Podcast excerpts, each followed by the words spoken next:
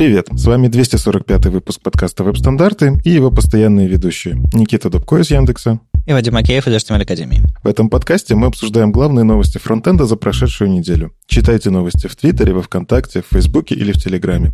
Если вам нравится, что мы делаем, поддержите нас на Патреоне. Все ссылки в описании. И сегодня у нас в гостях Андрей Ситник из «Злых марсиан». Андрей, привет, расскажи немножко про себя. Всем привет. Меня многие могут знать за то, что я в свое время сделал пост CSS и автопрефиксер, хотя также меня знают за то, что продвигаю секс-позитивизм среди IT-мира в России. Сейчас я живу в США. Именно сейчас э, я записываюсь из Остина, штат Техас, хотя больше сейчас времени живу в Нью-Йорке. Ну, ты у нас уже какой раз, там, третий, четвертый, или я уже не помню какой, в общем, частенько бывал, поэтому если слушайте в предыдущих эпизодах, смотрите предыдущие эпизоды. А сегодня мы будем говорить про некоторые вещи около форматов графики. Эм, там Андрей нам про Ярон расскажет, и, может быть, еще какие-нибудь холиварные топики зацепим. Ну, в общем, э, не особо мы под какой-то суперповод э, звали Андрея, просто давненько не было, и есть, есть о чем поговорить.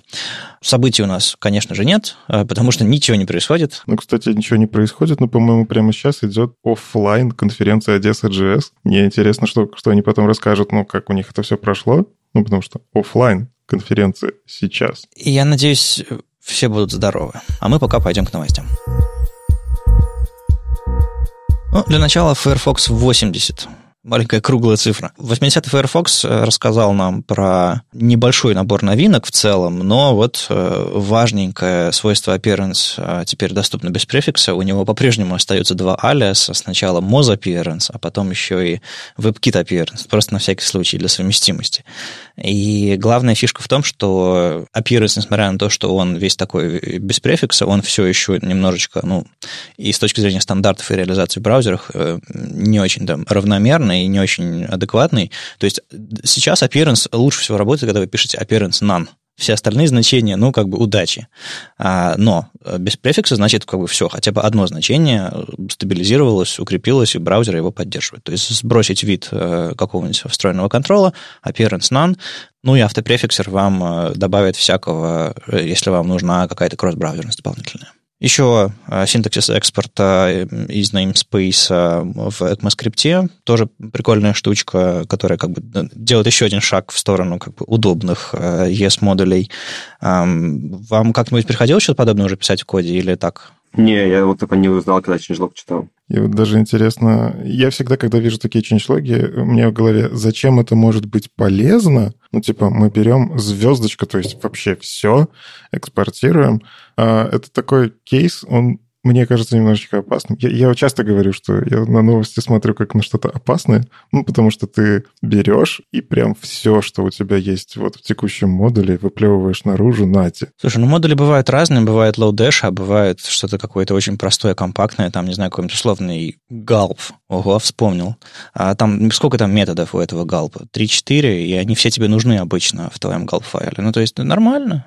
Выкидывание модулей, всех модулей, может быть полезно, если ты потом из вот типа это какой-то файл, промежуточный файл, например, у тебя есть список компонентов, и в корне директории с списком компонентов у тебя лежит индекс. Ты импортируешь все эти компоненты, все выкидываешь, а уже в другом файле ты что-то частично импортируешь. Это, к сожалению, работает только когда у тебя есть бандлер, потому что понятно, что никакого трешейкинга в реальных ES-модулях нету. Ну вот, типа, экспорт звездочка, он обычно нужен для этой задачи. Но вот с namespace как-то вот use case я тоже не знаю. Ну вот да, я тоже в первую очередь думал, наверное, это вот для таких, э, ну я их называю индексопомойками, хотя на самом деле штуки полезные. Ну то есть мы берем всю папку, загружаем в один файл, но вот действительно S namespace — это такой кейс. И я хочу почитать вот подробнее спецификацию, там обычно же пишут э, примерчики, надо залезть посмотреть, но ну, клево, что внедрили. Ну, прикольная фича может, кому-то полезно. В любом случае, еще одна возможность языка, и чем больше, тем лучше. Значит, в каких-то use cases он э,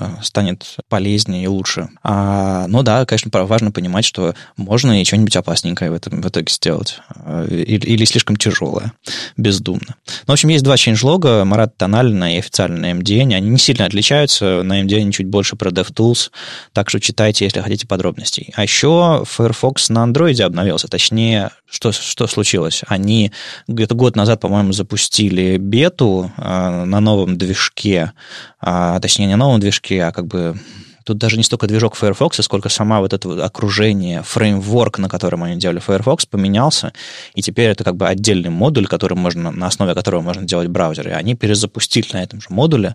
GeckoView он, по-моему, называется, если, они, если я не ошибаюсь, на, на ссылку кинем, конечно. А, они перезапустили, собственно, браузер на этом модуле. Они год бета-тестировали, и вот, наконец-то. Андрей, говорят, пользователь Firefox на андроиде.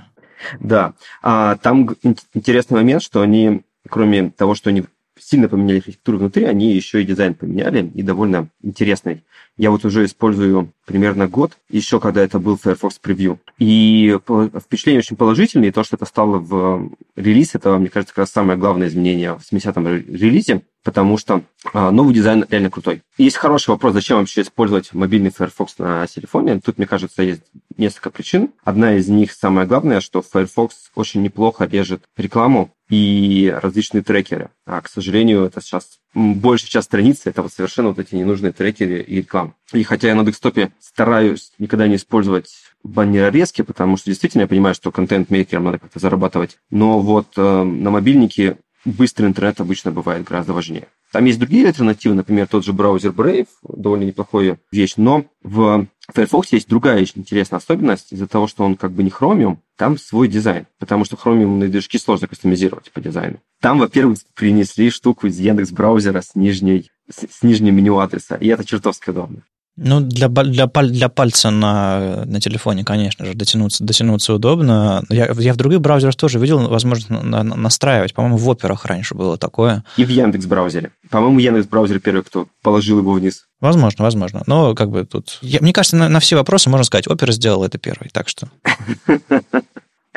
Вот, ну и там много таких мелких приятных моментов в интерфейсе, он красивый, он интересный, вот, но, конечно, использовать мобильный Firefox нужно в первую очередь, если у вас есть десктопный Firefox, потому что туда есть хорошая синхронизация. Ну вот я бы с удовольствием использовал э, Firefox э, у себя на iOS, но, во-первых, это, он, он пока не может быть дефолтным браузером, но это пока. Вот осенью э, вроде бы как э, окончательно выйдет стабильный, стабильный iOS, где можно будет иметь Firefox как дефолтный браузер, и он будет зарегистрирован как дефолтный браузер.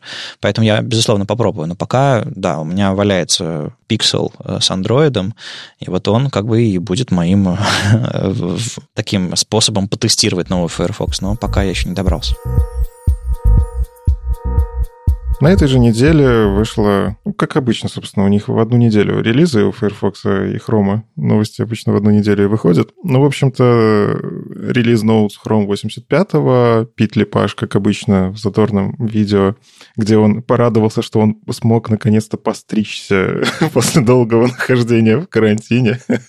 Собственно, мне это видео больше всего этим запомнилось, потому что все фичи, про которые он рассказывал, мы на самом деле уже в подкасте обсуждали. Но, не, может, кто-то не слышал предыдущие выпуски нашего подкаста, поэтому что появилось в Chrome 85, вот уже в стабильном, у вас это есть, и оно классно работает. Важное достаточно для меня, я люблю это повторять, это поддержка Add Property CSS. То есть вы можете описывать кастомные свойства прямо в CSS, ну, типа говорить, что это вот это не строка, это, это цвет работай с ним как с цветом. И у него там по умолчанию значение пускай будет вот такое. И оно еще наследуемое или ненаследуемое. Это очень мощная штука. Мне кажется, вот когда люди наконец распробуют, разработчики распробуют, как эта штука работает, а, у нас может поменяться значительно подход к тому, как работать с кастомными свойствами. Ну, потому что раньше это были реально строки. Ну, с ними были ограничения, большое количество ограничений, хотя, тем не менее, это уже гораздо более крутая штука, чем препроцессорные всякие переменные. Сейчас это прям можно попробовать как-то динамически программировать на CSS, что ли, какие-то такие штуки вытворять, потому что мы по факту получаем почти полноценные свойства, черт, полноценные свойства, которые умеет браузер обрабатывать по-особенному, для каждого свойства своей оптимизации какие-то делать, и мы просто берем этим всем, управляем. Это очень крутое внедрение, и оно уже вот в 85-м хроме, оно у вас есть. Главное, чтобы нам не пришлось писать не CSS, а TSS какой-нибудь. Типизированный. Да. Оно, оно все, по сути, делает то, что делает TypeScript в каком-то смысле. Просто язык, в языке это уже есть, а теперь мы можем, собственно, свое, а, свое заводить по, по похожим образом. То есть, подождите, то есть CSS был типизирован еще до того, как э, это стало модно в JavaScript, я так понимаю? Но он не падал, когда что-то ломалось, а TypeScript бьет тебя по рукам, даже если ты что-то маленькое сделаешь не так. Тут как бы уровень строгости другой. И по, и по голове тоже. По голове тоже. Мне, главное, мне кажется, главная особенность, главная польза от э, определения типов для кастомных свойств это то, что начинает работать транзишн. Если ты определил, например, что это не строка, а цвет, то когда меняешь переменную, происходит транзишн. Ну, в браузерах есть, есть некоторые хаки, когда у них авто, автоприводятся какие-то вещи для того, чтобы эти, эти анимации работали. То, но, допустим, до сих пор, по-моему, нельзя э, до значений авто или незаданных значений там анимировать ширины, там, высок, высоты и так далее. А, более того, э, там еще есть проблемы с расчетами высот, высот тоже, грубо говоря, если у родителя не высота, там, то ты не можешь, не можешь дать 100% высоту. То есть это немножко не относится к, к типизации, к всему остальному, но я к тому, что какие-то ограничения внутри CSS. И недавно я видел какую-то дискуссию э, про то, чтобы э, появилось э, height stretch, по-моему, значение довольно интересное. То есть, э, грубо говоря, чтобы браузер отрендерил блок по какую-то высоту родительский, а когда ты, у, у ребенка написано stretch, он просто бы отрендерил ребенок высоты родителя. То есть это будет не 100%, а именно вот растянись, как в гридах, как во флексах. То есть был блоки по умолчанию рендерятся по высоте. Но это пока только идея, и я просто ее вот так вот прицепил к концу этой дискуссии. Какой я молодец. Ну, я, я добавлю еще к концу этой дискуссии. На самом деле хаки действительно раньше были какие-то, ну, например, с цветами можно было поиграться, передать внутрь переменные, и браузер все равно понимал, что это цвета, потому что есть там какие-то CSS-функции, старые функции, которые четко говорят по спеке. Вот здесь будет цвет. И работай с этим как хочешь, но здесь будет цвет. А, у Софьи Валитовой год назад был хороший доклад на Frontend Conf как раз про вот это, как работает типизация в CSS. А, мы, наверное, ссылочку дадим. Действительно, так прям немножечко раскрывает глаза глаза на то, как это все работает. А вот как раз сейчас мы не на магию полагаемся и на какие-то CSS-функции, а мы прям жестко говорим, вот, вот это цвет, или вот это длина, или даже вот это мои ключевые слова, которые я хочу использовать как хочу. То есть можно будет реально свои собственные CSS-штуки придумывать на лету и там, например, JavaScript их как-то обрабатывать. Ну, ладно. Следующее клевое внедрение — это Content Visibility. Мы про него прям много говорили, а, еще когда Вадим приносил это как инсайт, который он услышал на созвонии ГДГ. ГДЕ, ГДЕ, попрошу. ГДЕ, простите, я пока это просто три буквы помню, где-то там должно быть Г и Д.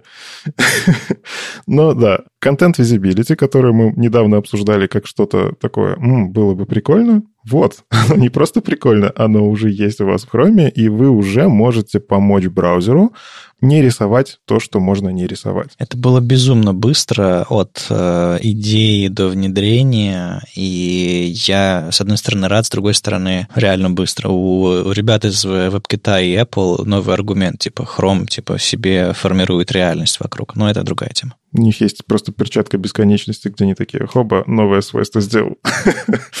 Одним щелчком. Главное, чтобы не выключили половину. А, кстати, контент visibility-то она как раз-таки половину не рендерит.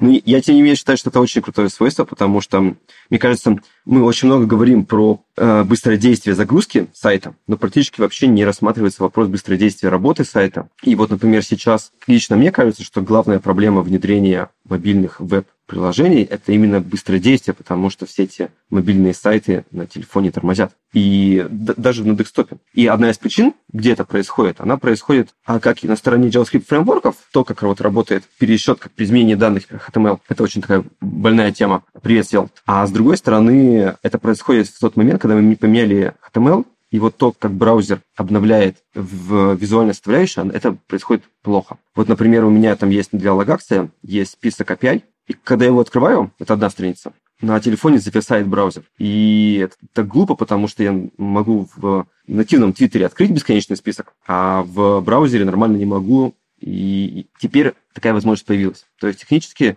как я это вижу, контент visibility это в первую очередь называемая технология viewport, когда мы показываем только тот блок, который сейчас на экране. Ну, эти виртуальные списки, которые были всегда в сингл-пейджах э, для того, чтобы оптимизировать их э, работу. То есть, грубо говоря, у вас там список из 10 тысяч айтемов, но вы рендерите, то есть у вас логически они вроде бы все, но чисто по коду вы рендерите только те, которые во viewport. Причем те, которые уходят из viewport, mm-hmm. вы тоже деструктурируете, выбрасываете так или иначе, там из памяти, из дома. А здесь то же самое, только за вас это делает браузер. Ну, а на, на нативных платформах это за вас делает платформа, то есть там есть какие-нибудь примитивы, типа скроллер или, или, или лист, э, и оно за вас уже все это делает. В вебе вы можете включить эту возможность, и браузеры тоже начнут это делать. Ну как, браузеры? Браузер пока что. А, но там у этого свойства есть одна интересная такая а, вещь, которая вот сейчас есть, пока я видел только одну статью про это свойство, и там не говорится об одной очень неприятном моменте, что вот вьюпорты, вьюпорты нельзя делать, если ты не знаешь размера блока, потому что тогда ты нормально скролл не отрисуешь. И в том примере, который говорится в статье, скролл прыгает. И, а, а просто мимоходом упоминается другое свойство, где можно за, задать размер блока, когда он убит. То есть, если он убит, то если он не рендерится, потому что он вышел за пределы экрана, то без этого свойства, по-моему, его размер будет 0, а с этим свойством ты можешь задать его размер. Если у тебя список из одинаковых элементов, то вот тут становится вот буквально два свойства, и у тебя резко увеличивается скорость рендера списков. Но вот, например, как делать, если у тебя переменная длина блоков, ну, вот, например, как? Или там просто текст, там просто текст, а текст э, сложновато рассчитать. То есть, конечно, можно прикинуть, и чтобы прыжок был небольшой, mm-hmm. но все равно, э, скорее всего, легкий прыжок все-таки так или иначе будет, но легкий прыжок в, в размере скролла, ну, это, это по-моему, небольшая беда. Это, это, это не просто, это не картинка, которая подгружается и все сдвигает к чертовой матери. Нет, это именно, именно, именно вот э, небольшой э, дополнительный расчет высоты того, что скрыто снизу. Это кажется не очень криминально. Но мне нравится смотреть, как все-таки Chrome... Я где-то видел такую аналитику, прям вот, я, к сожалению, наверное, ссылку не найду, это так было где-то мельком замечено, что сейчас инженеры задумываются о том, что закон Мура говорит, что там, по-моему, каждые сколько... 18 месяцев количество процессоров увеличивается, количество транзисторов в два раза. Вот, да, и кажется, что, ну, типа, хорошо, живем, то есть инженеры за нас сделают очень быстро, но оказывается, что современные приложения растут по потреблению управляемой мощности гораздо быстрее, чем успевают инженеры под это подкладывать железо. И, ну, типа, многие инженеры во многих компаниях начинают задумываться о том, что нужно делать там в том же операционной системе, внедрять штуки, которые изначально прям в операционной системе производительнее, чтобы во всех приложениях это стало производительнее. Но и так как я, в принципе, рассматриваю Chrome как платформу, которая, ну, черт побери, мини-операционная система в операционной системе, потому что в ней столько всего, и, в принципе, многие, наверное, даже пользуются у себя на компьютере, наверное, музыку послушать в каком-нибудь плеере, и вот Chrome. Или в Chrome музыку, черт побери, слушать. То есть они все делают там. И у них большая ответственность на, на том, чтобы вот действительно был производительный какой-то user experience, чтобы я быстро пользовался контентом. Ну и в том числе это Google. У них как бы робот чем быстрее индексирует, тем быстрее и полезнее это для их алгоритмов. Поэтому если сайты работают быстрее, рендерятся быстрее, роботу просто проще зайти туда. Не-не-не-не-не, э, тут нюанс некоторый. А Все-таки робот хромовский, он, который ходит по вашим сайтам там, и рендерит их, он не оперирует вьюпортом. Он загружает сайт целиком. Он не скроллит. То есть, грубо говоря, если на вашем сайте что-то загружается по скроллу, это никогда не загрузится, потому что Chrome сразу берет и весь сайт пытается отрендерить. То есть это немножко не совсем в, в, в кассу именно хрома, это скорее в кассу людей живых на живых девайсах. Но, тем не менее, хорошо. Мне еще понравилось, что они отдельно упоминают раскладку на флексах и гридах как use case более сложных раскладок. То есть, грубо говоря, когда блок идет один за другим, его отрендерить проще, чем, допустим, э, блоки, у которых сложные отношения. То есть там э, какие-нибудь там fraction или какие-нибудь там всякие такие штучки переставлены, переложены, где-то там резина, где-то там стрейч, где-то там еще что-то такое. И это просто сложнее браузеру посчитать. И вот эти блоки, как ребята рекомендуют у себя в, этом релиз-ноутах, э, точно стоит оборачивать вот в этот э, отложенный рендеринг, потому что если их нет во viewport, лучше подобному браузеру не занимать свои ресурсы. Ну, что еще нового в Chrome 85-м? Ну, вот из тех вещей, которые мы тоже уже обсуждали, это иконки для... А, они еще, на самом деле, с 84-го Chrome, а иконки для ваших приложений PVA-шных, которые есть э, на Android и Windows.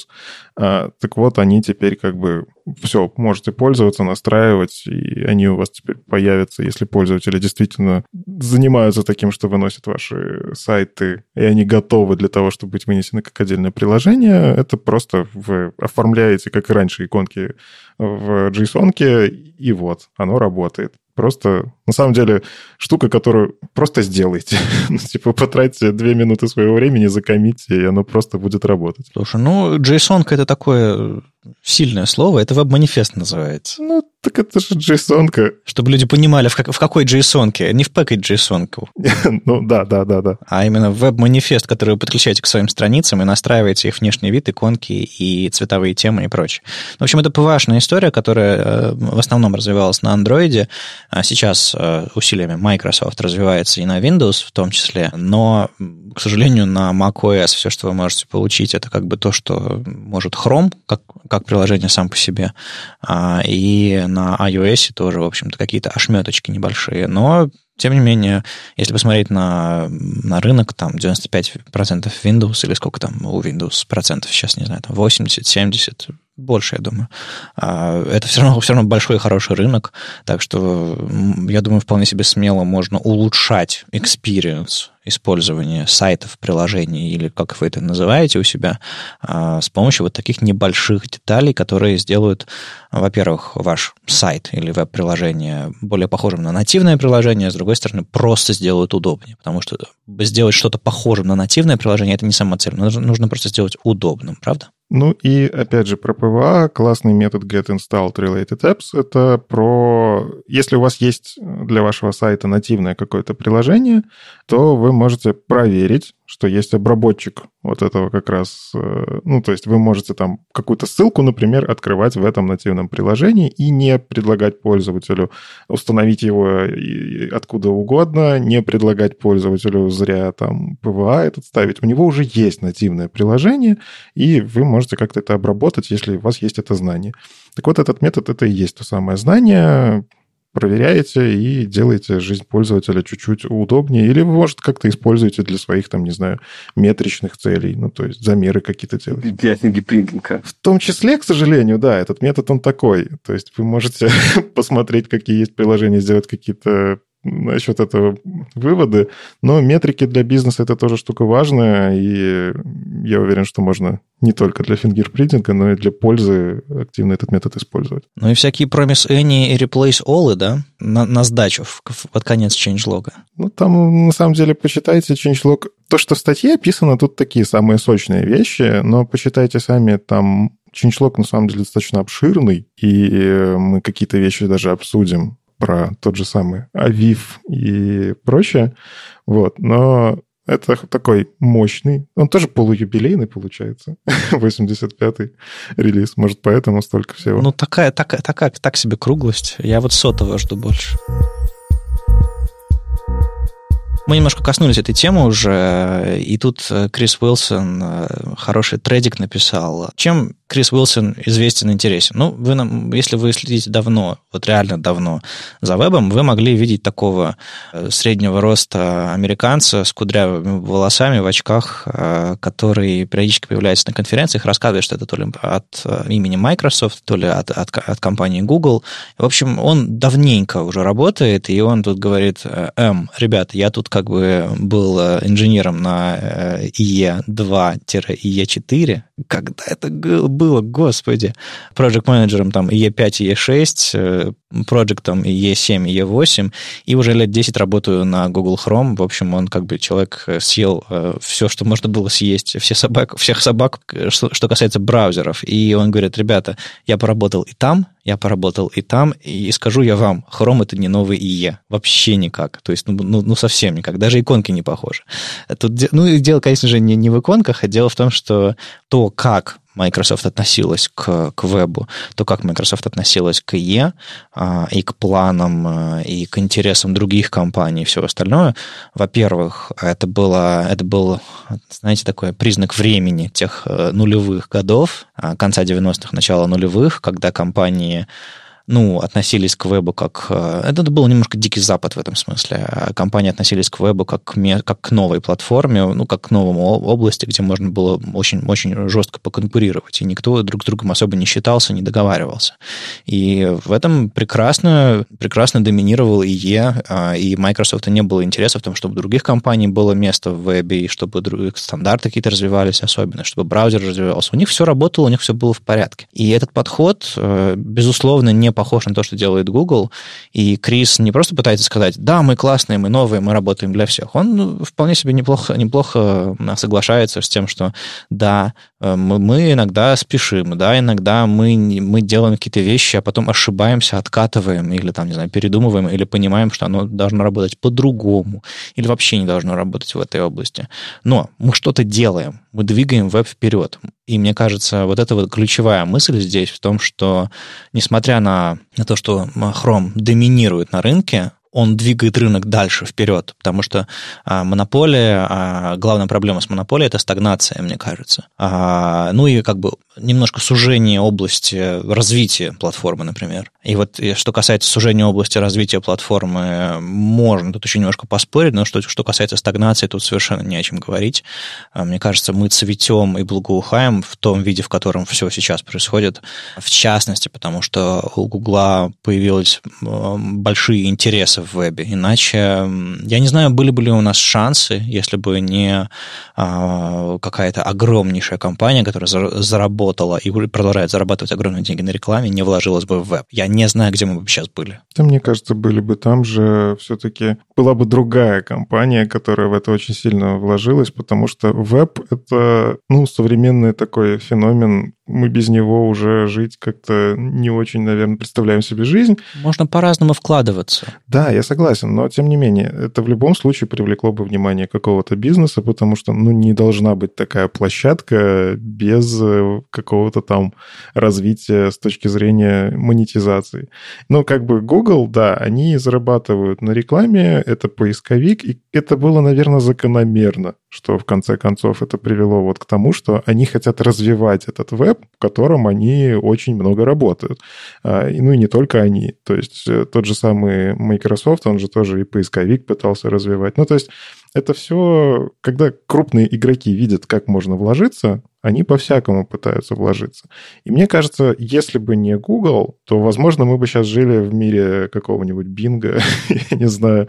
Ну, то есть, возможно бы Microsoft как-то переобулась и сделала из IE что-то такое невероятное и начала на это влиять. Но вот бизнес-направления пошли в другую сторону, пошли так, как пошли, и мы живем вот в том мире, в котором сейчас живем. Но тут есть разница именно как бизнес делается. Ведь он очень правильную вещь говорит, что проблема в IE была не в технологиях, браузер-то был неплохой, проблема в IE была в том, как люди, которые стояли за этим браузером, собирались его использовать. Вот, мне кажется, все-таки большой плюс Гугла в том, что у Гугла бизнес такой, что ему выгодно, чтобы все было в интернете. Ему единственное и выгодно, чтобы наши личные данные не были в интернете, поэтому как бы у Chrome огромные проблемы типа трекингом пользователей. Вот, например, Apple хороший пример, как другая компания, у которой куча денег, гораздо больше, чем у Google, у которой тоже есть свое видение веба, она может, наоборот, веб закапывать. Потому что, как бы, а, что-то, это новое я, оно предъявляется всем браузерам, и второй браузер после Chrome, которому это предъявляется, это Safari. Не, ну, строго говоря, фраза «что-то новое IE», если ее воспринимать буквально, это, это просто как бы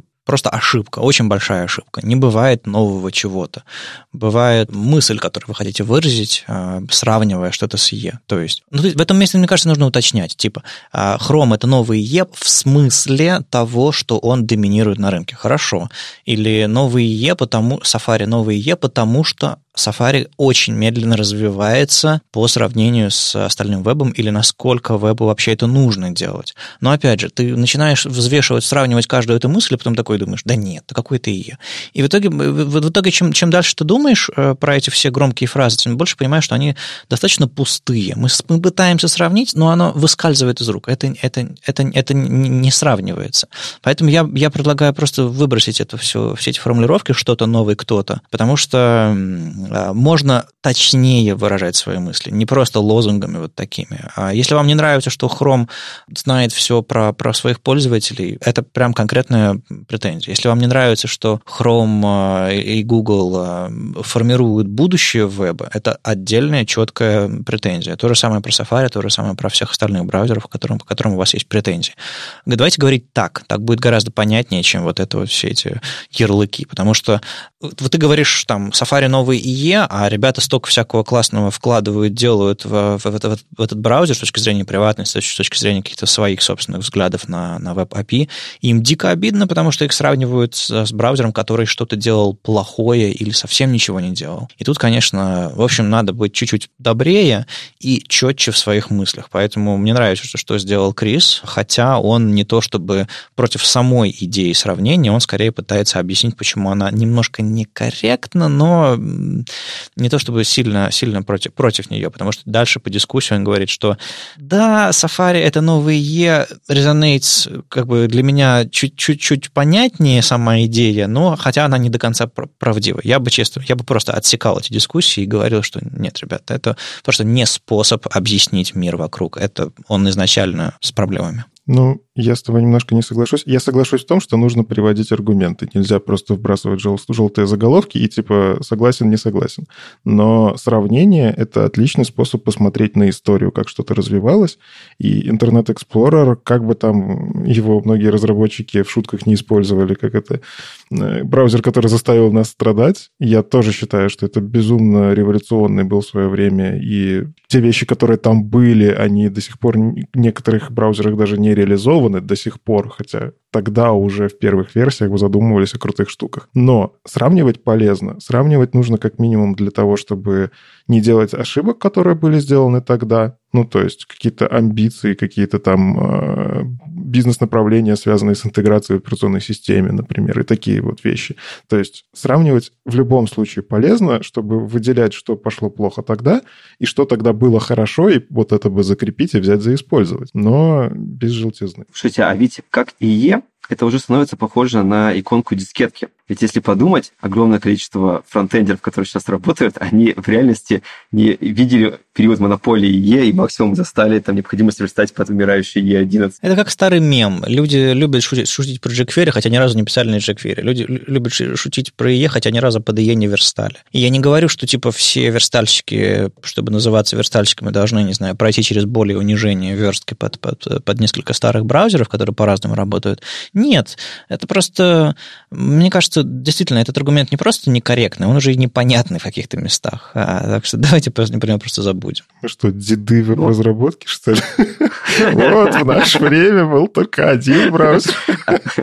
А представьте, как стандарты будут лет через 30, типа тоже соберемся этой же компанией и такие. Я надеюсь, через, через пару лет, если подкаст не закончится, то хотя бы сюда, сюда придут новые ведущие, которым будет что сказать свежего, свежего нового. А нас будут звать на юбилейные выпуски, чтобы мы там немножко песком, песком посыпали улицы от гололеда. Очень может так оказаться, что молодая разработка не будет связана с вебом, а при этом будет, веб будет до сих пор жить, и это будет такое, ну, знаешь, ну, не всегда во, есть другой интересный момент, что сейчас же происходит снижение рождаемости. Поворот.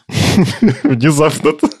У нас есть неожиданная история, когда, ну, типа, до 60-х годов весь бизнес, культура ориентировалась на людей с деньгами, на взрослых. Но после 60-х происходит резкий скачок рождаемости, появляется куча молодежи, поэтому музыка становится для молодежи, и, что самое главное, культура становится для молодежи, политика становится для молодежи. А сейчас обратно у нас рождаемость спала, куча пожилых людей, они все стареют, поэтому культура на, ностальгии. И, к сожалению, пожилые разработчики это будет на века потому что детей меньше, чем нас.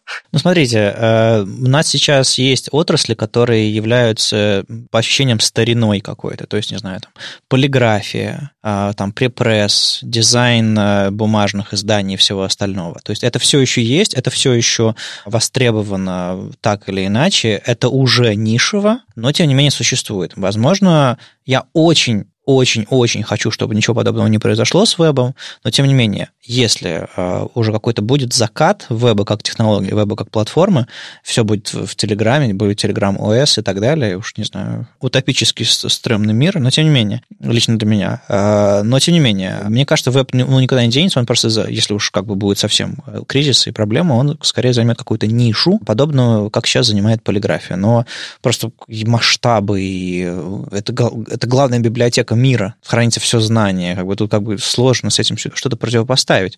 Просто нет сравнимого. Чем вы хотите это заменить? Другими платформами? Ну а кто будет владеть всеми этими знаниями? Кто будет их контролировать, регулировать и все остальное? Ну то есть я просто не верю в эту штуку, но мы можем, конечно, потеоретизировать, хотя давайте об этом как-нибудь отдельно. Ну, слушай, сто лет назад никто ж не думал, что, ну, вот есть библиотека Конгресса какого-нибудь или библиотека имени Ленина. Ну, никто ж не думал, что это будет в виде байтиков гоняться по сети. Оно случилось. Новость следующая, что вышел Yarn 2.2. Там несколько милых улучшений, например, дедубликацию сделали хорошую и так далее. Но эта новость повод вспомнить, что Yarn 2 есть. Подожди, а почему об этом нужно вспоминать? Потому что не все проапгрейдились э, с первого? Да. Дело в том, что я бы сказал, что по-хорошему Yarn 2 не должен был называться Yarn 2. Это должен быть, например, другой проект, который, например, они его называют внутри Berry. Так бы назывался инструмент запуска, это было бы совсем, ну, как бы более правильно и логично. То есть это не мажорная версия — это большое переписывание принципиальное да. и прям перезапуск. Это даже, я бы сказал по-другому. Вот типа Yard первый, это был просто NPM, сделанный, ну, правильно либо, ну, по-другому, можно так сказать. Но общая идея была такая же. У тебя есть, ну, там появился лог-файл, но общая канва осталась такой же. А вот с Ярном вторым интересная вещь. Дело в том, что это вообще другая идея того, как менеджерить зависимость. И она строится на следующей истории что вот сейчас у NPM и у Ярна есть огромная проблема, связанная, ну, типа несколько проблем. Первое, он долго устанавливается. То есть для, для CI установка зависимости обычно самый долгий период. А с другой стороны, вот, например, вы переключили версию, у вас лог-файл поменялся, вы NPM не вызвали, и вы продолжаете работать со старыми зависимостями. И вот это все, оно привело к идее, а давайте поступим вообще по-другому и просто вот по-другому подойдем к работе с зависимостями. И так появилась идея Yarna 2. Идея в том, что мы кладем зависимости в гид-репозиторий. То, что считалось харамом, полностью недопустимой вещью до этого. Из плюсов они кладутся как бинарные zip-файлы, поэтому они не будут показываться в дифах, и так далее. Но у такой простой идеи, которая кажется очень отвратительной, и она действительно является отвратительной, но есть несколько очень крутых следствий. Во-первых, ваш гид-репозиторий всегда воспроизводим. Неважно, что Yarn сделает там с, с registry, неважно, какие зависимости удалят. Вы склонировали, заподняли докер, там запустили какую-то старую ноду десятилетней давности, и все работает, потому что все внутри. Второй момент. На CI не нужно ничего ставить. Вы загрузили исходники с гита, запустили, все работает. А что касается овер, оверхеда сетевого, то есть, грубо говоря, у тебя все уже стоит, ну, то есть он умеет дельту какую-то чекаутить э, или, или, или как? Нет, тут как раз э, грустная история того, что ты, когда делаешь git pull, ты на самом деле, ну, типа, можно утрировать, делаешь git pull и там yarn install, npm install одновременно. То есть ты одновременно загружаешь и зависимости, и да, изменения да. исходников. Они становятся объединены. А зависимости в zip-файлах бинарных, поэтому там используют только стандартные средства гита для того, чтобы как-то их сокращать размеры. Это не то, что идеально, но ребята, особенно они общались именно с GitHub, говорят, что все в порядке. То есть принципиально это не делает хуже. И хочу напомнить, что после истории с LeftPad много команд крупной open source разработки, она решила тупо класть нод модули в Git, потому что им требовалась воспроизводимость. Не, ну есть платформы, есть языки, в которых зависимости хранятся в системе контроля версий. Я слышал, я слышал про такие варианты, то ли в год так устроено, то ли еще где-то. Несмотря на то, что нам кажется, вот эта вот система Node Modules э, зависимостей NPM и все вокруг вот этой Node.js экосистемы кажется нам исключительным, прогрессивным и очень классным способом, у него тоже есть недостатки. И вот, собственно, кажется, Ярн тут пытается их решить. Ну, мне кажется, это очередной экстрим, в который они ушли. А это единственный способ э, или это настраиваемая какой-то альтернатива? Вот. Тут есть на самом деле интересный момент. Ярд второй, он модульный, можно заменять любые модули. Вот, например, у меня возникла проблема на PostSS, что не работал Yarn 1, а NPM работал отвратительно. Я попробовал второй. И там есть плагин, который приводит к тому, что вместо того, чтобы у вас лежали zip-файлы, он создает рядом копию обычной Node Modules. Ты просто потом берешь, кладешь zip-файлы в gitignore, и у тебя старый добрый яр, как uh-huh, вот это работало uh-huh. раньше. Но есть одна особенность, и это как бы плюс и минус. Они пришли к тому, что давайте сделаем так, что сам яр будет тоже лежать в зависимостях. И когда вы устанавливаете YARN 2, он вам кладет ту версию, которую вы поставили, в репозиторий. И вот тут для фаната старого подхода главный минус, что в отличие от а, zip-файлов с зависимостями, вот эту копию нельзя убрать. Там нет какого-то лог-файла с YARN, который бы он сам загружал каждый раз, и папку можно было положить в git ignore. Именно поэтому я пока для PostCSS откатился на YARN 1, но вот эта идея совершенно другого подхода, она меня до сих пор будоражит, и его бы попробовать не на open source, где не хочешь иметь zip-файлы в проекте, а вот его бы применить где-нибудь на, в закрытом приложении. Потому что все эти преимущества, они как раз типа идеальная воспроизводимость, переключение между ветками с обновлением зависимости, они, конечно, проявляются именно в приложении, а не в open source. Если вот послушать вот эту историю с Yarn 2, я как-то ее не осознал, когда а, выходила только бета его или там альфа. Да, да, новый, новый клевый, э, какие-то новые возможности. Ну, как, не будучи активным пользователем, понятное дело, я не считал какие-то главные изменения. Теперь хотя бы понятно, зачем он существует, потому что существование Ярна первого для меня было загадкой. Это типа, это было, это был как этот IOJS, наверное, в, какой-то, в каком-то смысле, когда ребятам было тесно в NPM, они такие, а мы возьмем и перепишем все. Потом NPM обновился, и пятый стал, по-моему. И все такие, а зачем нам Yarn, если у нас есть пятый NPM, который идет как бы в комплекте, и все его знают. И, ну, то есть сейчас вот понятно, зачем Yarn может пригодиться каким-то проектам, которые хотят хранить зависимости в системе контроля версий. Ну, понятное дело, как, у которых есть сложности с тем, что... Здесь интересна цикличность опять истории. Раньше у нас была папочка Vendors, мы туда складывали скриптики, подгружали просто какие-то... Скачали откуда-нибудь без всяких CDN, подгружали на свой сайт, и оно работало. Потом эта папочка стала раздуваться, очень сильно стала раздуваться. Мы уже вместо даже CDN начали... Вот, придумали NPM. NPM, в принципе, сначала... Я, кстати, помню время, когда NPM вполне себе в gitignore не исключали. Ну, то есть его клали node modules, и нормально все было, и жили такие проекты, потому что, ну, а зачем? Воспроизводимость была, и файлов было мало. А потом NPM стал огромным, там миллион вот этих зависимостей. Окей, давайте думать дальше, что делать, давайте сделаем package log. Угу, package log тоже приносит неудобства. А давайте вернемся как было, сделаем папочку vendors и будем складывать туда уже не JS, а zip-файлы. И мне вот интересно, что куда это дальше приведет, потому что Вадим затронул правильно, ну, типа, это скачивание файлов, и бинарники все-таки Git, он не так хорошо приспособлен под бинарники, хотя там тоже есть свои какие-то способы. Тот же самый GitLFS дико багованный и прям вот... И он не подходит этой задаче, потому что ты хочешь, конечно, внутренней системы. Да, да. И вот, ну вот, короче, бинарники это тоже не очень удобно. И кажется, что вот эта вот проблема с папочкой Vendors зашла куда-то очень далеко. Но интересно, действительно интересно смотреть. У нас это, это тоже про рост проектов. Проекты становятся сложнее. Мы не хотим писать свой код, мы хотим собрать 5 пакетов, и оно делает один попапчик, еще 10 пакетов оно делает там тултипчик. Вот. Ну, так мы сейчас разрабатываем, потому что так быстро. Но Yarn 2 я в этом плане тоже смотрел, да, это, это интересно. То есть мы откатились на то, что было, но оно сейчас в текущих реалиях, кажется, работает Хорошо. Мне кажется, нужно покопать в истории какие-нибудь 80-е. Может, там тоже есть какие-то подходы, которые мы можем сейчас заиспользовать?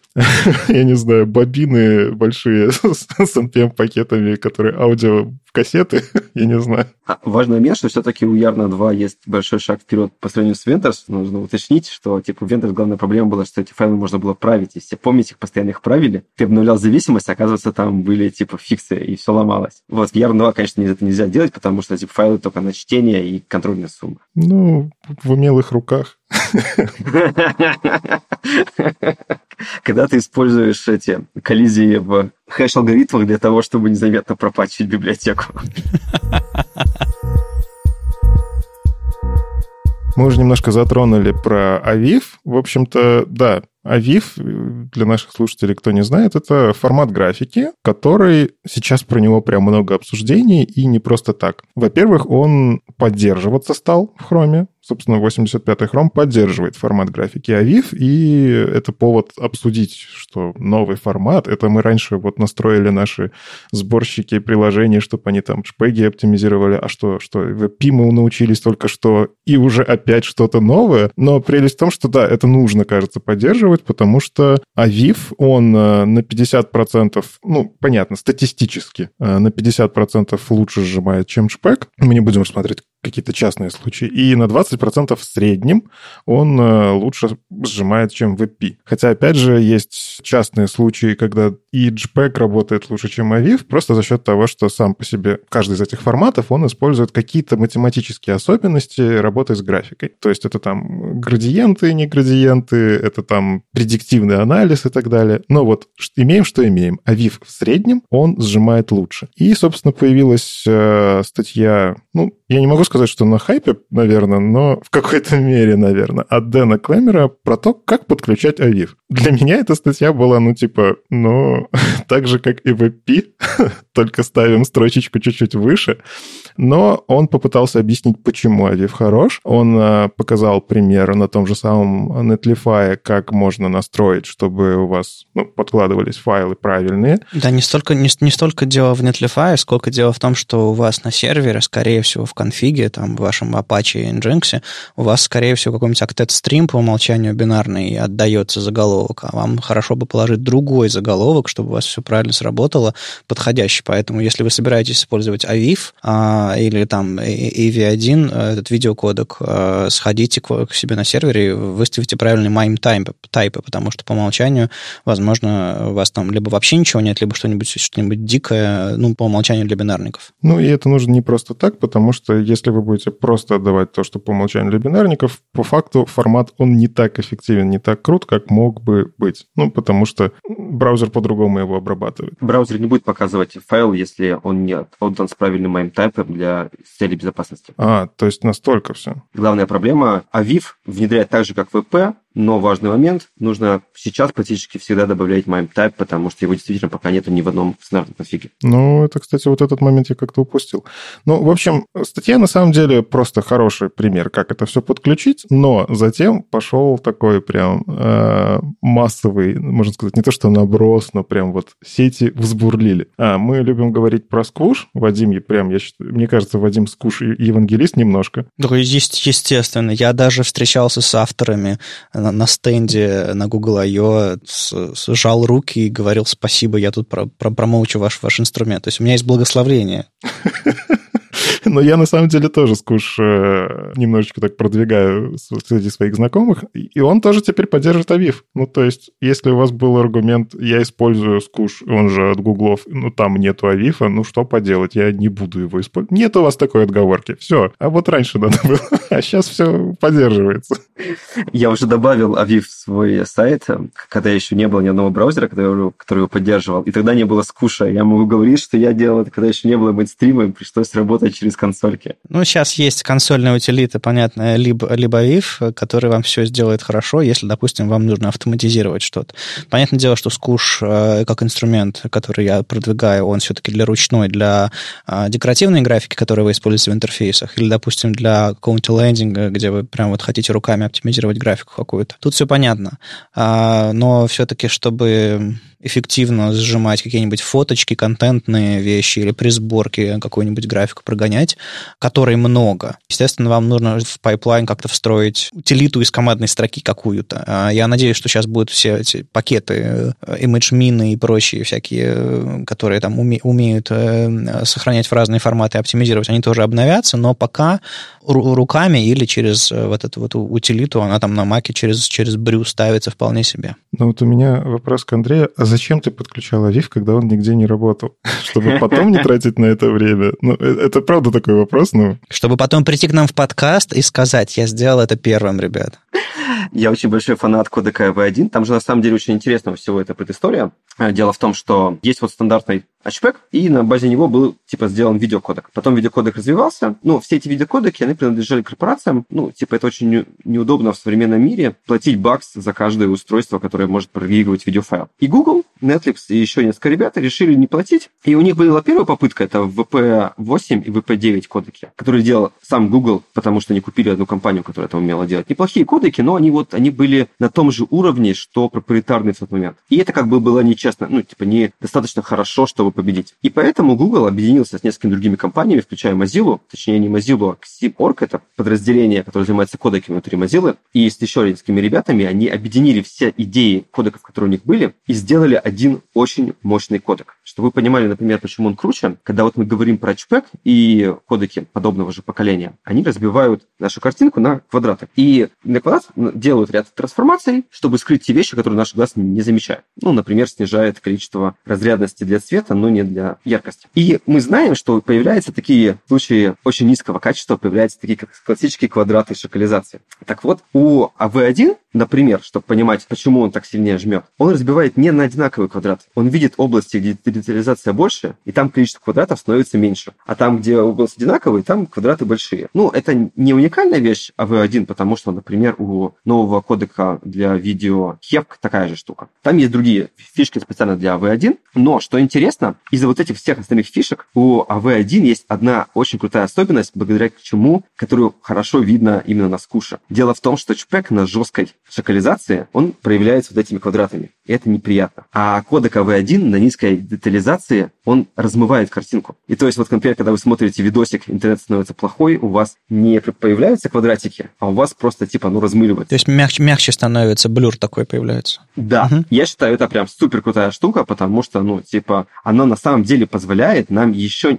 Есть куча картинок, особенно когда у вас ретина, где на самом деле вот потеря детализации, она не такая важная, а вот шакалы, ну, квадраты шокализации, они типа все портят. А хочется прям гипероптимизировать. И вот тут как раз идеальный сквуш, когда можно там сделать качество 30% или там 20%, но потом положить это как, как ретину с двукратным количеством пикселей. Mm. Здесь AV1 прекрасно тебя показывает. У меня есть статья, посвященная именно как подключать кодек, видеокодек AV1. Создав этот видеокодек, они быстренько поняли, что на самом деле этот кодек шикарный для того, чтобы обрабатывать фотографии. Ведь любой кодек — это обработка ключевых кадров и отдельное кодирование дифов этих ключевых кадров, типа между. И из этого кодека они сделали, взяли ту часть, которая кодирует картинку, взяли контейнер от э, нового формата графики Apple, и, собственно, V1 и Хейв, название картинки, и получается как раз Авив. Но тут есть несколько таких интересных моментов. Во-первых, чтобы вы понимали, поддержка пока еще не абсолютно идеальная, потому что пока в хроме, например, он не очень честный. Он, например, требует тот заголовок, который не требуется по спеке. А второй момент, который меня очень умиляет, для того, чтобы определять в JavaScript поддержку Авифа, и, например, в CSS вставлять, я как раз вот у меня есть VP in CSS, я хотел сделать Авиф in CSS. Я обнаружил, что это пока нельзя, потому что никто не нашел самую маленькую картинку Авифа. Ну, типа, один на один пиксель, там, который было бы весело, там, байты для авифов пока такого нету, потому что они пока не договорились, какие части контейнера обязательны. Так подожди, э, на днях же, на днях же Ингвар э, постил какой-то снипет кода недавно, в котором он использует особенности элемента picture для того, чтобы определять, получилось или не получилось. Там какая схема? Ты берешь, э, вставляешь, вставляешь в доме элемент picture, вставляешь туда source, этому source задаешь адрес картинки, и если у AMG появился current SRC, значит, браузер а, начал что-то делать. Но прикол в том, что, по-моему, там не нужна минимальная картинка. Или, или я, я могу путать, но кажется, там то ли, то ли она не нужна, то ли а, там можно фейковый дата атриб... значение дата атрибута засунуть, то есть дата двоеточие точка запятой x. То есть там даже не нужно иметь непосредственно картинку. Ты, по сути, просто говоришь, вот этот MIME type будешь загружать? Браузер такой буду, выставляет э, current SRC, а потом обламывается, но current SRC уже определяется, соответственно. Блин, крутой метод, я, наверное, как раз попробую его добавить. Вот, надо, надо вкинуть, э, обязательно кинем ссылку на эту штуку, я ретвитил, но в сценарии, в сценарии добавим. Просто чтобы вставить картинку, сколько всего надо сделать? Не, ну это чтобы fallback написать. Андрей же говорит про способ э, вставить эту графику новую в CSS, CSS, а для этого нужно немножечко, немножечко ее соединить с JavaScript и иметь какой-то класс. Ну, то есть то, что модернайзер mm-hmm. делает. Выставляешь класс на корневой элемент, и из-за, из-за этого получаешь э, дополнительно. Ты понимаешь, что ты сейчас вот еще хуже делаешь? Ну, типа, я говорю, чтобы ставить просто картинку, столько всего надо сделать. Да нет, ты смотри, надо вот, вот это, вот это, еще вот сюда. Кстати, а у нас, у нас нет случайно модуля для Nginx, который умеет отдавать по расширению JPEG э, авифы? Пока еще нет, но его не так сложно написать, потому что браузеры сообщают серверу набор а, MIME-тайпов, которые они поддерживают. Ну, да. И есть куча готовых... Обычно это не Nginx делается, обычно это специальный прокси. Вот, например, там image прокси есть и куча других сервисов, которые как бы на лету все это... Не, ну я имею в виду, что э, точно есть модули там для Apache, для Nginx, которые так с WebP умеют работать, и я знаю, что там ты просто буквально ставишь на сервере там один пакет, э, в конфиг заводишь, а может быть, он даже идет в стандартные поставки, я даже не уверен. Просто пару строк в конфиг добавляешь, и в твоем CSS ничего нового не пишешь. Просто, если браузер понимает, ты, ты во время деплоя просто сборки, точнее, во время сборки делаешь две версии файлов. Ну, как вот это вот .js и .js.br, например. Люди делают две версии, э, заранее пожатые в бротле своего JS. Вот то же самое можно делать с картинками. Насколько я помню, там даже это не модуль, это просто на уровне ифа в настройках. То есть, если ну, пришла да, такая, да. Такой заголовок... Не, ну, э, это точно, это точно модуль. Вопрос в том, встроен он в Nginx или нет по умолчанию в дефолтной установке. Мне казалось, это прям просто настройка. У Ильи Григорика есть репозиторий с большим количеством. Нет, внутри Nginx все модули. Это правда модуль. Просто вопрос в том, идет ли он по умолчанию. А он, скорее всего, модуль, потому что он компилирует. Потому что действительно для того, чтобы отдать дополнительным разрешением, действительно нужно просто if проверить акцепт mm-hmm. контент. Если есть, то добавить. Ну что, у нас заявка на статью про Авив э, более подробную, в котором э, идет, рассматриваются практические варианты использования его там на Netlify, на, на, на Apache, на Nginx, как вот как бы если кто-то расскажет про то, как Aviv подсунуть, ничего не изменяя в своем CSS-коде на сервере, в сборке изменив э, доп- дополнительные форматы, вот это будет огонь. Так что, ребята, у вас есть прекрасный повод э, взорвать э, сообщество нов- новым, новым классным текстом. Я вот, походу, сейчас сяду готовить доклад про тег AMG, меня уже есть так А в копилке. Кажется, пора расчехлить э, докладческие заметки. Слушай, тебе до конца жизни хватит докладов. Рассказывая доклад про графику сравнительно недавно, я говорил, что люди очень ждут и очень хотят, чтобы э, у нас наконец-то был один и тот же формат графики для всего. И прям типа PNG лучше всех, там, не знаю, JPG лучше всех или WebP лучше всех. Но нет, нет. Идут годы, и у нас э, появляются новые кодеки. Это одно направление развития. Другое направление развития, что э, пока нет такого кодека, пока нет такого формата, в который встроено вообще все, все, все. То есть даже, даже Aviv, он умеет и графику, э, и анимированную графику, и, и прозрачность альфа, и lossless, и с, с потерями, и без потерь, и еще что-то такое, и оптимизирует, и класс. И все равно, и все равно но нет, можно лучше. Тот же самый JPEG, который умеет быть прогрессивным. Ни WebP, ни AVIF не умеют прогрессивно загружаться. Что такое прогрессивная загрузка? Это когда вы а, так пакуете данные внутри вашего а, формата графики, что, что в самом начале файла, который стримится браузером с сервера, а, уже содержится вся картинка. А пришли дополнительные данные, картинка улучшилась. Пришли дополнительные данные, картинка улучшилась. То есть вы слои, слоями храните данные. Это позволяет браузеру начать большую картинку отрисовывать, как только пришли пер, первые данные про вашу графику. Это очень крутой способ для большой графики. И ни один из этих новых кодеков такого не умеет делать, потому что, ну, видимо, особенности формата выкладывать так неэффективно. Ну, э, справедливости ради нужно сказать, что прогрессивный JPEG Э, менее эффективно из-за этого, то есть там, видимо, какое-то дублирование все-таки происходит из-за того, что там он под, менее эффективно укладывает информацию, но тем не менее, благодаря этой небольшой неэффективности мы получаем более эффективное восприятие графики. Получается так, что у нас формат по-прежнему конкурирует. Вы что об этом думаете? У нас когда-нибудь случится идеальный кодек или все-таки мне кажется, к сожалению, главная проблема с картинками для веба, она ударяется об Apple. Сейчас есть определенное такое два лагеря. Это, с одной стороны, Apple, которая хочет проприетарные форматы, а с другой стороны, Google, которая хочет Google, Firefox э, и Microsoft, который хочет свободные форматы. Но, правда ради, проприетарные форматы действительно местами очень интересные и мощные. Кстати говоря, про прогрессивный формат, был очень интересный эксперимент, э, экспериментальный формат графики Flip, если не изменяет память. Да, да, был такой. У него поддержка ретины была сделана через прогрессивность. То есть он был изначально прогрессивный, и браузер мог в любой момент остановить загрузку, ну, типа, прервать HTTP-соединение, когда он загрузил достаточное количество данных, чтобы на твоей экране показывать. Это был, конечно, очень красивый дизайн формата.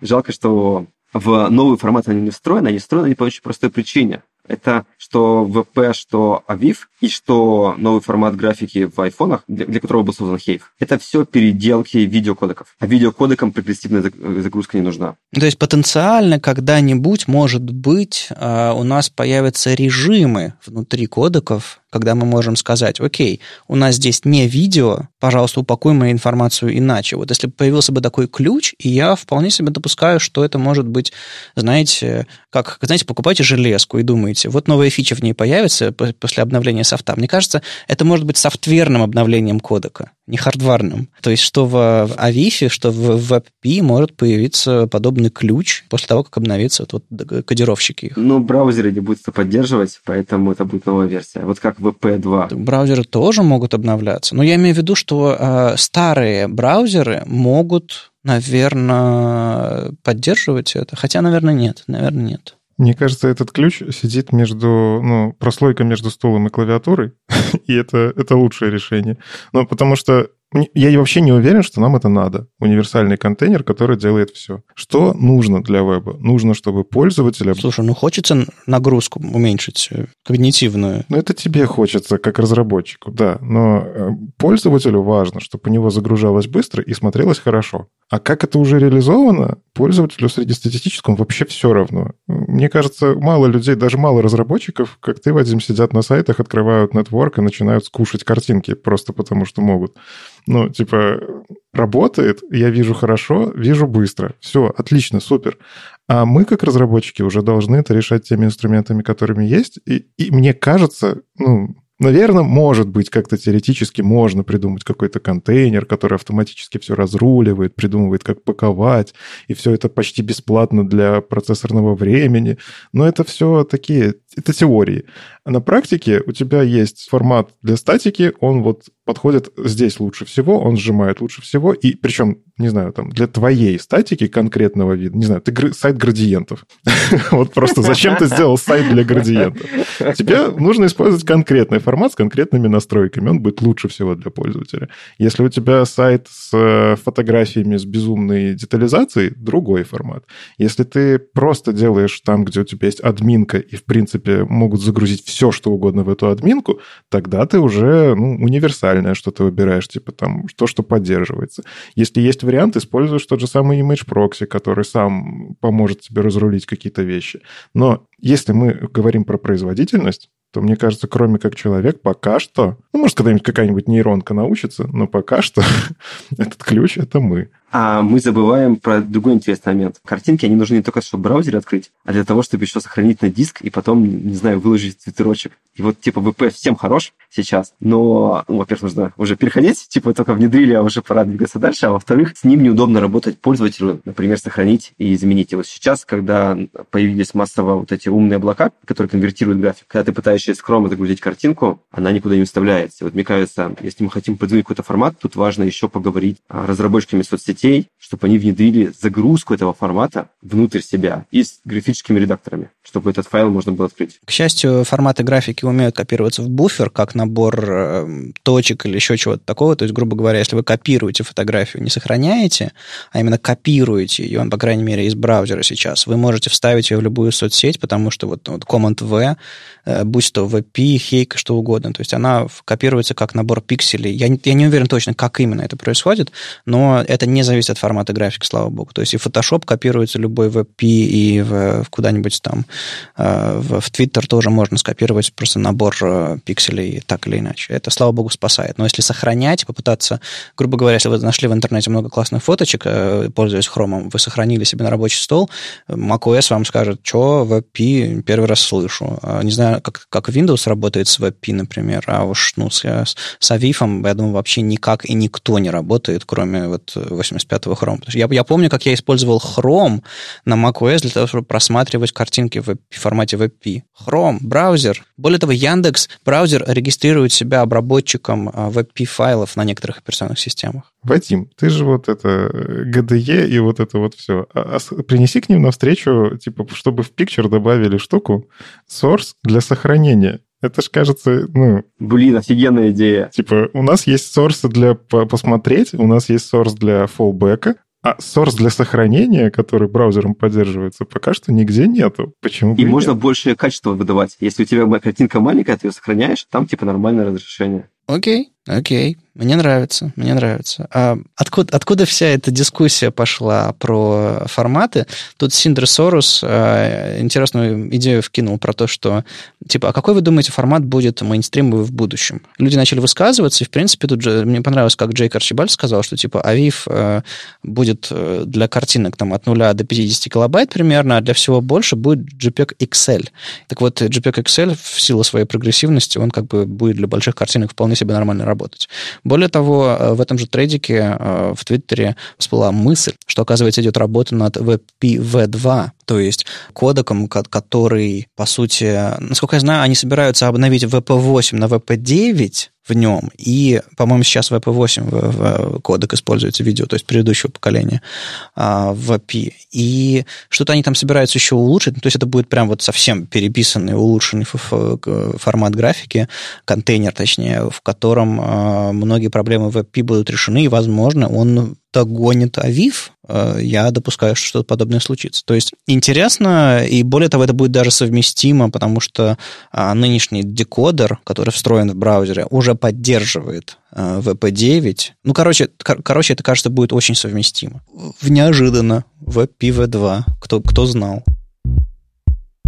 С вами был 245 выпуск подкаста «Веб-стандарты» и его постоянные ведущие. Никита Дубко из Яндекса. И Вадим Макеев из HTML Академии. И сегодня у нас в гостях был Андрей Ситник из «Злых марсиан». А, Андрей, спасибо, что к нам присоединился. Ребята, веб-стандарты — это самая крутая штука, что происходит в российском вебе. Мне кажется, это то, что я обычно привожу в пример других языковых сообществ о том, что вот смотрите, как в России развивается локальный веб. Развивайте локальный веб.